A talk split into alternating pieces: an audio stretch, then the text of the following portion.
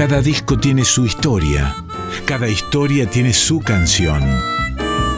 Discos que hicieron historia, historias que hicieron canciones. En Folclórica 987, Resonancias, un programa de Cristian Vitale.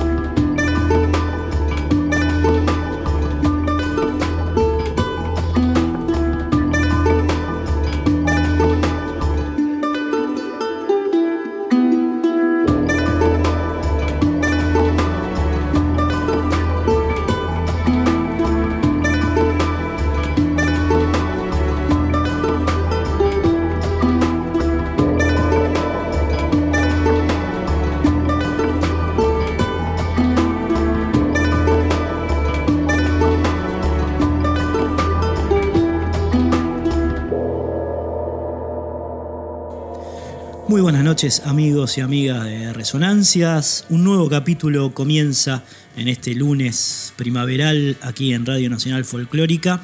Vamos a estar repasando eh, Electroplano, que es el disco que muestra, que contiene estas piezas. Abríamos con una versión muy pero muy heterodoxa y bella del humaguaqueño, aquel clásico del folclore andino de, de Saldívar Hijo. El contexto de este disco, por supuesto, es eh, que fue grabado como la mayoría, como todos los que estamos recorriendo en esta etapa de resonancias, en la primera década del siglo XXI. Se llama, como les decía, Electroplano. Fue publicado puntualmente en el año 2007. Es genéricamente, se le dice folklore chill out, yo no soy muy amigo de las etiquetas, el chill out ese suena medio raro, le pondríamos folclore lisérgico, climático, eh, digamos, atmosférico, por esas atmósferas que, que generan, ¿no? Jaime Torres en su charango abismal y las programaciones, el bajo eléctrico, los arreglos de Alex Seoane. Después les voy a estar contando un poco quién es Alex Seoane, un gran productor, un tipo, digamos, también con una apertura eh, suficiente como para lograr un trabajo como el que ya estamos escuchando, en el que además de ambos participan eh, Ekaterina Larchenko, una violinista eh, muy ecléctica, muy interesante también para, para escuchar, Magic Malik, vamos a estar hablando también de Magic en, otro, en otra entrada, digamos, hablada del programa. Es un gran flautista, él toca la flauta traversa en algunas, en algunas piezas. Y la señorita Laura Peralta, eh, gran cantante también, que vas a escuchar ahora en la pieza que sigue, que es una belleza. Está compuesta por Jaime y, Alex, como casi todas las piezas del disco, se llama Palomitai.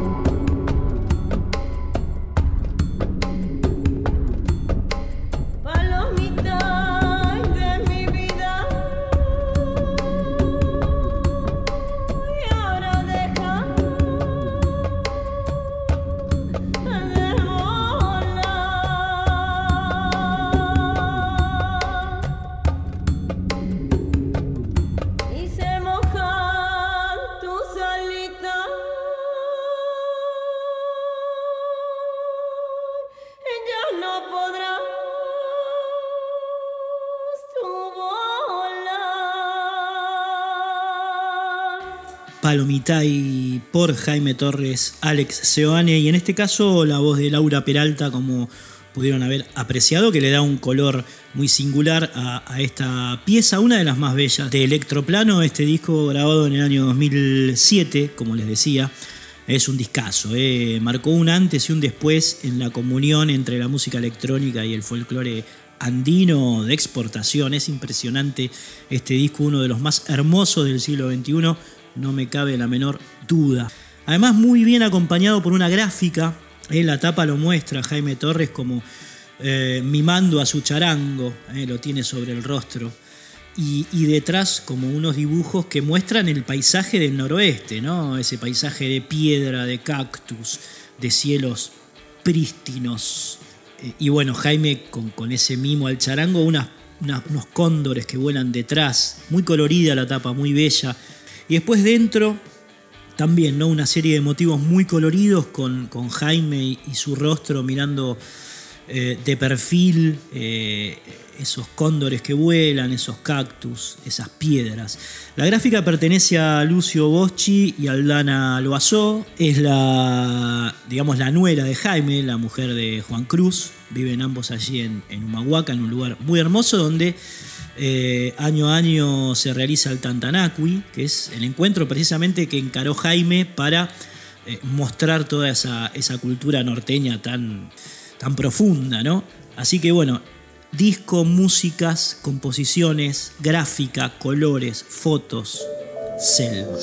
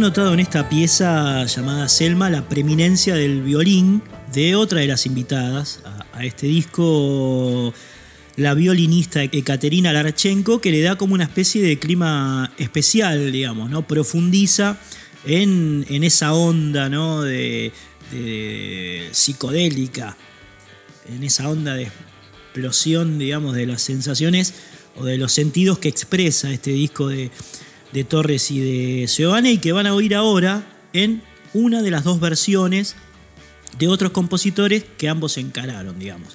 Casi todo el disco, les decía, lo componen Torres y Seoane, excepto dos piezas. La que abría el programa, que es el humahuaqueño de Saldivarijo, y esta que van a escuchar ahora, que es nada más y nada menos que de Robles, El Cóndor pasa.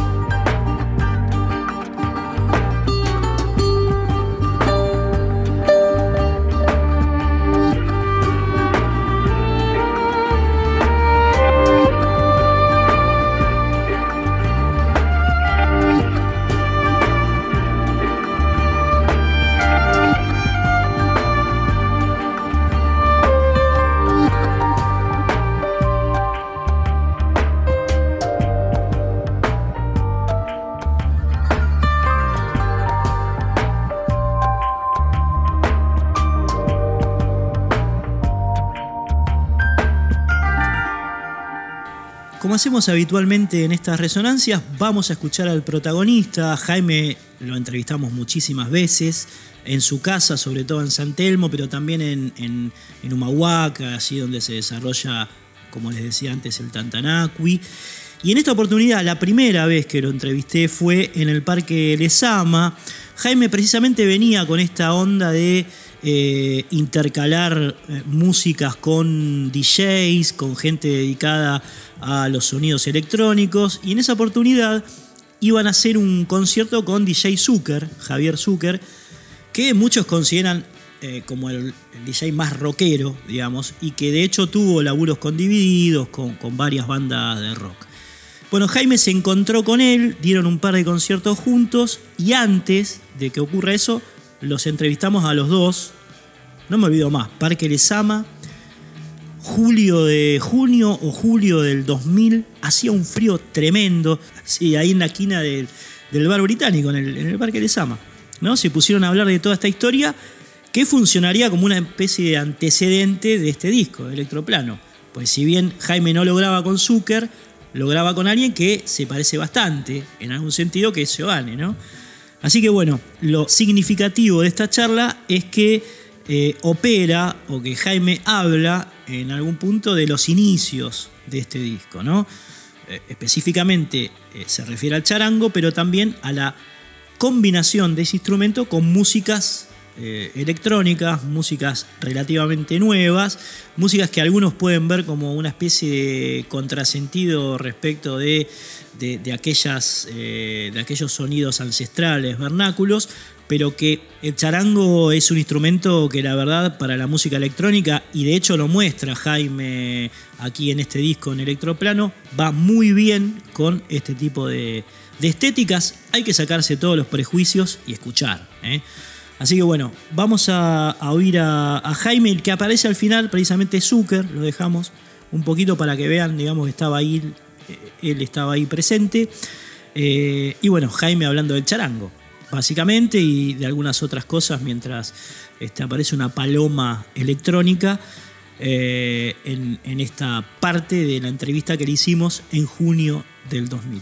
Sobre todo en lo que hace al instrumento, al charango, yo creo que Aquí en Argentina hay un trabajo este, cierto, real y un aporte al instrumento, sin, sin pretender decir que este sea un instrumento originario de aquí, como lo es el bandoneón. El bandoneón tampoco no es argentino ni de Buenos Aires, pero ha tenido un desarrollo y un, tratamiento realmente este, muy, muy particular, ¿no? muy especial. Y con el instrumento yo creo que se, se, lo ha trabajado muy seriamente en una cantidad de cosas, ¿no? Eh, y, este es un instrumento eh, americano, una guitarra de esta América del Sur, que indudablemente el alma y el corazón del instrumento están este, en lo que hoy es Bolivia. De esto no, no cabe ninguna duda. Pero quizás por muchas razones, por muchos motivos, este, quizás eh, aquellos legendarios instrumentistas vivieron aquí, ¿no? El caso del gran maestro Mauro Núñez vivió largos años aquí en, en Argentina y aquí es donde se le reconoció en sus comienzos el trabajo y así después volvió a dejar sus huesos allá a su patria, pero ya con este reconocimiento de los espacios logrados aquí.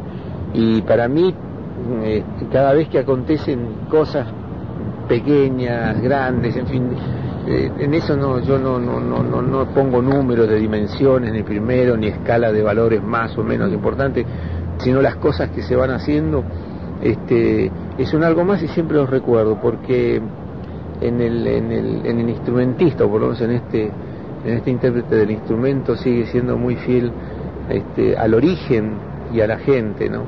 Eh, que algún día en el tiempo eh, quizás se reconocerá o no, pero digan, bueno, ya en aquella época hubo algunos chiflados que apostaron a tal cosa.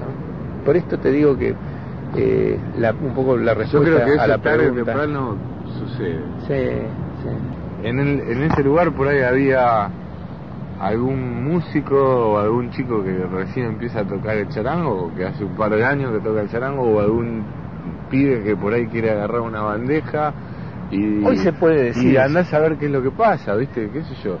Eh, no sé, cuando Davis tocaba la trompeta con guagua, ¿viste? Lo miraban con una cara. Y, bueno, qué sé yo, por ahí para ese momento, ¿viste? Era un detractor del jazz el tipo. Pero, qué sé yo. ¿Qué le puedes discutir a un tipo? Muy bien, amigos y amigas de Radio Nacional. Escuchábamos ahí a, Jaime Torres, entonces, como les indicaba antes, en esta charla que tuvimos en el Parque Lezama con el DJ Javier Zucker, eh, en una especie de antecedente de, Electroplano. ¿no? Fue siete años antes, pero ya andaba el hombre en esa búsqueda eh, que habla muy bien de, sí. Un tipo que se entrega a los nuevos sonidos desde el folclore más ancestral, o uno de los más ancestrales que existe, como es el del Noah. Eh, por supuesto que este, le da como un perfil muy, pero muy interesante, sobre todo mirando a las nuevas generaciones. Jaime era un tipo que se dejaba impregnar por los nuevos aires y esto es absolutamente destacable eh, además de su música, digamos, en, la obra que dejó el gran Jaime. Vamos a escuchar ahora otro de los temas de Electroplano, en este caso llamado Ecuador. Suena primero Ecuador, que es una composición de Jaime y Giovanni, y después la que para mí, si me dan a elegir, es la mejor del disco. Se llama El angosto del Perché. Agradable par, entonces Ecuador, el angosto del Perché. tres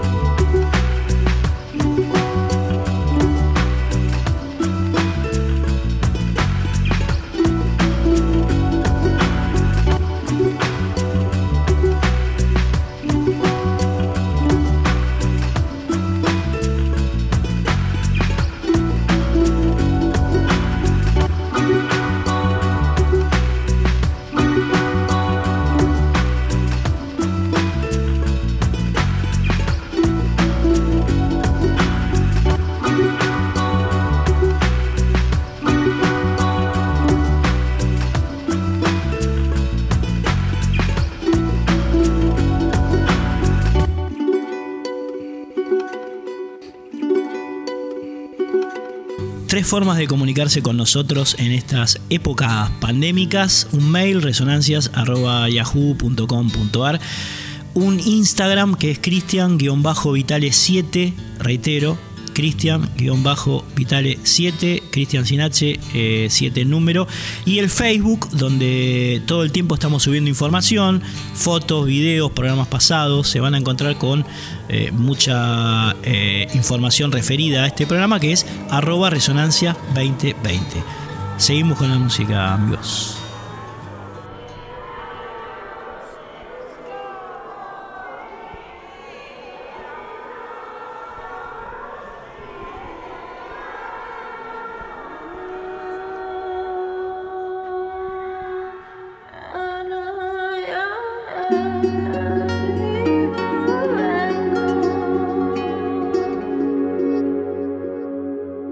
Música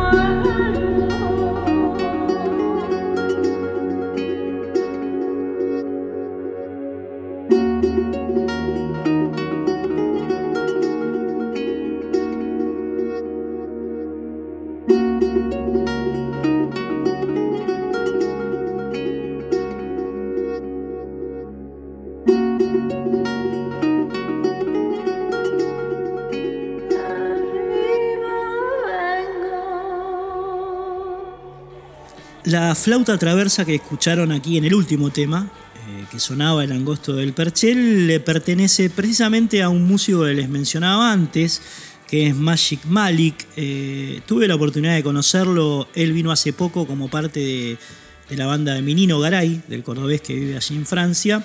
Es un músico tremendo. ¿eh? Aquí toca la, la, flauta traversa. El tipo nació en Costa de Marfil, se crió en Francia y toca por el mundo. Obviamente lo encontró Seoane y lo llevó a grabar, digamos, a meter la flauta en este disco que suena tremendo, ¿no? Le da ese color. Es impresionante. Yo recomiendo muchísimo buscar ahí nomás en YouTube lo que hace este chabón.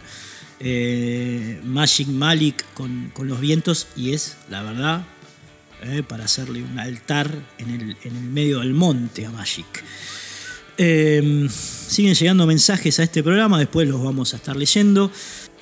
Estábamos con Magic y vamos a escuchar ahora otra nota que le hicimos a Jaime en otro lugar, en la casa de él, en, San Telmo, ese lugar tan cálido donde vive hoy su, su mujer, Elba Bofo, con, con algunos de sus hijos, Sole, Manuela, creo que viven con ella ahí, o están siempre por lo menos. Eh, en ese lugar lo entrevistamos a Jaime, imagínense una habitación llena de charangos, y él en ese momento, les estoy hablando ya de eh, los prolegómenos de la edición de este disco, nos habla de Evo Morales. Es importante escuchar a Jaime hablando de Evo Morales, sobre todo en este momento en el que eh, es tan perseguido aquel presidente de Bolivia que generó un cambio enorme, digamos, en muchos aspectos, ¿no? En el económico, en el social, en el cultural sobre todo. ¿eh? Recuerdo cuando subió Evo a la presidencia vestido de, de Aymara, es uno de los detalles que Jaime destaca en, esta nota que vas a escuchar ahora, donde por supuesto reivindica el papel político de Evo Morales sin pelos en la lengua. ¿eh? Es interesante porque además está siendo muy perseguido por las usinas de poder neoliberal y algo hay que decir al respecto. Esto hay que tenerlo presente y en este sentido habla Jaime. ¿eh? Por supuesto, valorando en el momento que asumió la presidencia al señor Evo Morales. Lo escuchamos.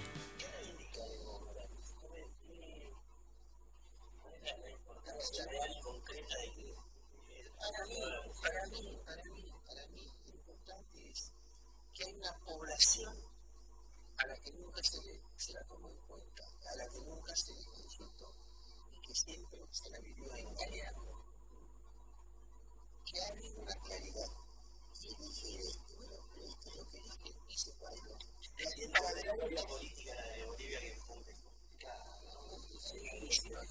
América del Sur, buena nuestra, hay muchas cosas la verdad que nosotros no le encontramos explicación. Porque algún día mis nietos van a decir que esta señora presidenta de Argentina y no saber dónde porque yo ya no estaré. ¿Y cómo justificás y decís en ese momento con tantos personajes? Imagínate lo que es Bolivia con gente como, como se ha pasado acá en nuestro país, en Argentina, a la que se trata de que sienta vergüenza de tu origen. Estúpidamente, cuando llega a ese, ahora ya no es tanto así, hace poco tiempo uno se floreaba de decir, no, esto es es Europa, porque tenemos la descendencia europea, entonces, y los edificios son como los edificios de acá, y el estilo de acá, el estilo de las pelotas en el 89, pero una verdad norte, los que no tienen nacimiento un carajo y pertenecen a este mundo de lo que es porque, ¿no? Entonces, este, ¿cómo no voy a ver con satisfacción, con, con íntima alegría, a un hombre que con su atuendo y con su gente y aferrado a sus costumbres y a sus tradiciones le rinde un culto a la tierra, como diciendo que no vive, no viene a, a, a vivir y a explotarla a la tierra. Y me agradecerle lo que la tierra. Y cada uno sacará conclusiones y tomará lo que, lo que cree que, que le deja ir. Este, y mucho menos podría también incluso de, de qué es lo que va a pasar, que toca convivir con el mundo tanto distinto. Claro, lo que te digo, marca, marca, sí, este, considerando considerarlo. Eh, la gente fue, votó, fue, quiso estar representado por uno de sus padres. Y este hombre hasta ese momento lo hizo como lo haría realmente un hombre eh, bien nacido.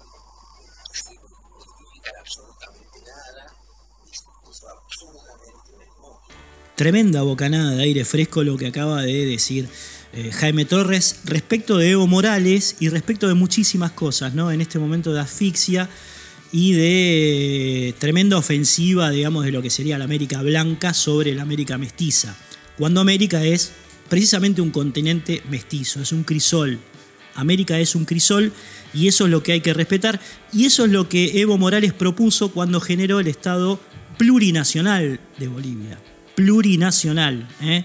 Eh, algo que parece estar un poco olvidándose en este, en este momento y que tenemos que mantener eh, desde la memoria y desde la conciencia con firmeza. El Estado plurinacional porque América es un continente habitado por toda clase de razas. Me parece en este sentido que el testimonio de Jaime Torres es nodal, ¿no? es clave.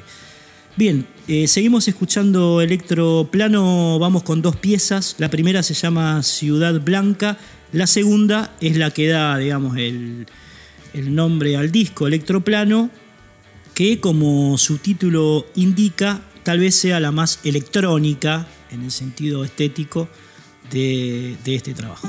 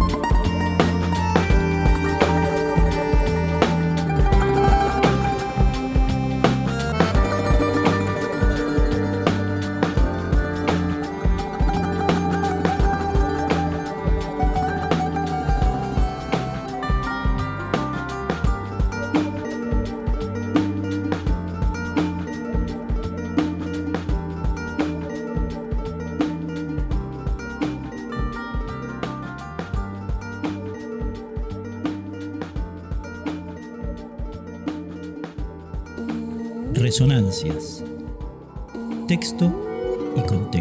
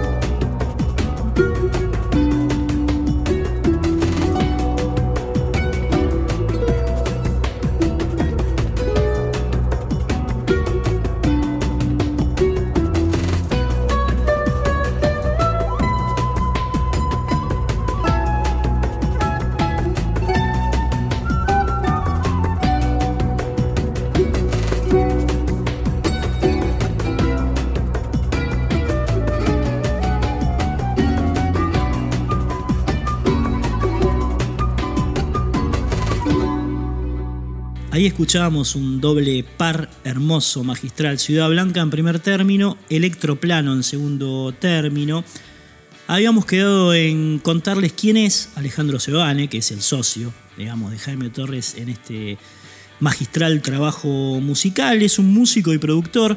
El tipo arrancó trabajando con los violadores. ¿eh? Los violadores, él le aportó, digamos, como es ser la fórmula eh, pop, la fórmula del éxito, un grupo que era radicalmente punk, pero digamos que tuvo después un, trayecto que se fue desligando de ese primer momento, él, eh, digamos, fundó un grupo que se llamó Santa, que también integraba a la cantante Sissy Hansen, eh, después empezó a pegarla más profundo como productor, digamos, lo contrató Warner, la compañía, eh, para producir algunos artistas españoles y el tipo fue creciendo a un nivel que, bueno, entre otras cosas, más allá de trabajar mucho tiempo en, Europa, sobre todo en España, empezó a musicalizar eh, músicas para películas. Hay cinco películas de Raúl Perrone, por ejemplo, el director, que tienen la música de, de Alex Seoane, que ganó un Gardel y en ese momento conoció precisamente a Jaime Torres. ¿eh?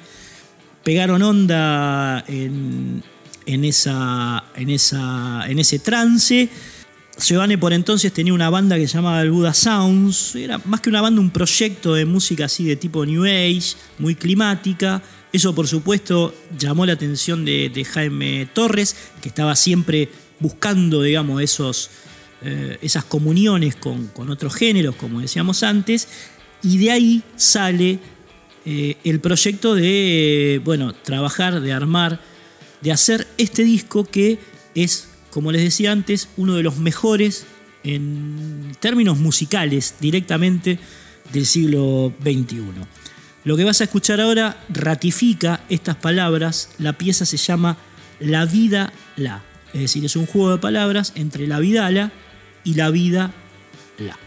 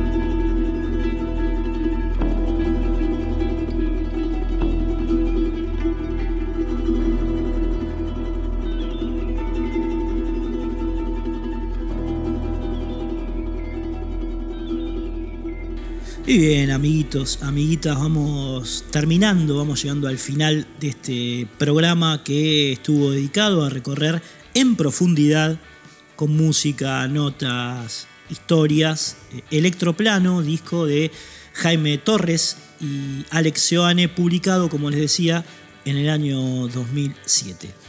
Como siempre va un enorme abrazo al señor Fernando Durao, ¿eh? Sonido, iluminación no porque esto es radio, pero sí música de cortina.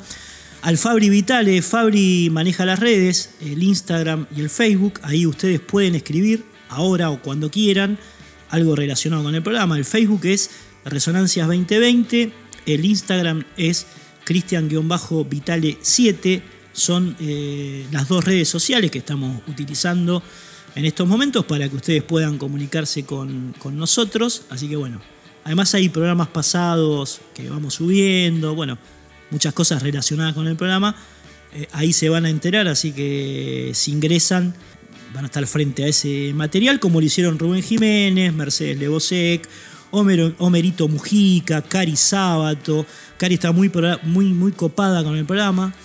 Una amiga de Carlos Cuteri, Mayra Carmona, el Tanito Vicente, Liliana Humana, el Ernie, el TT Pereira, Patricia Catorini, Lore, Susana Gugliucci, Cristina López, eh, Karina Luján, gente que nos escribe eh, al Instagram a Cristian-Vitale7 eh, y al Facebook Resonancias 2020, semana a semana, nos brindan su cálido apoyo.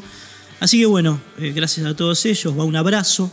Y al Tano Salvatore, que es el que termina de pulir los últimos detalles de este programa, que como les decía sale en épocas pandémicas, todos los lunes a las 11 de la noche aquí en Radio Nacional Folclórica. Nos despedimos entonces con Malambo ¿eh? de Torres y Seoane, inmensa y abismal pieza. Abismal.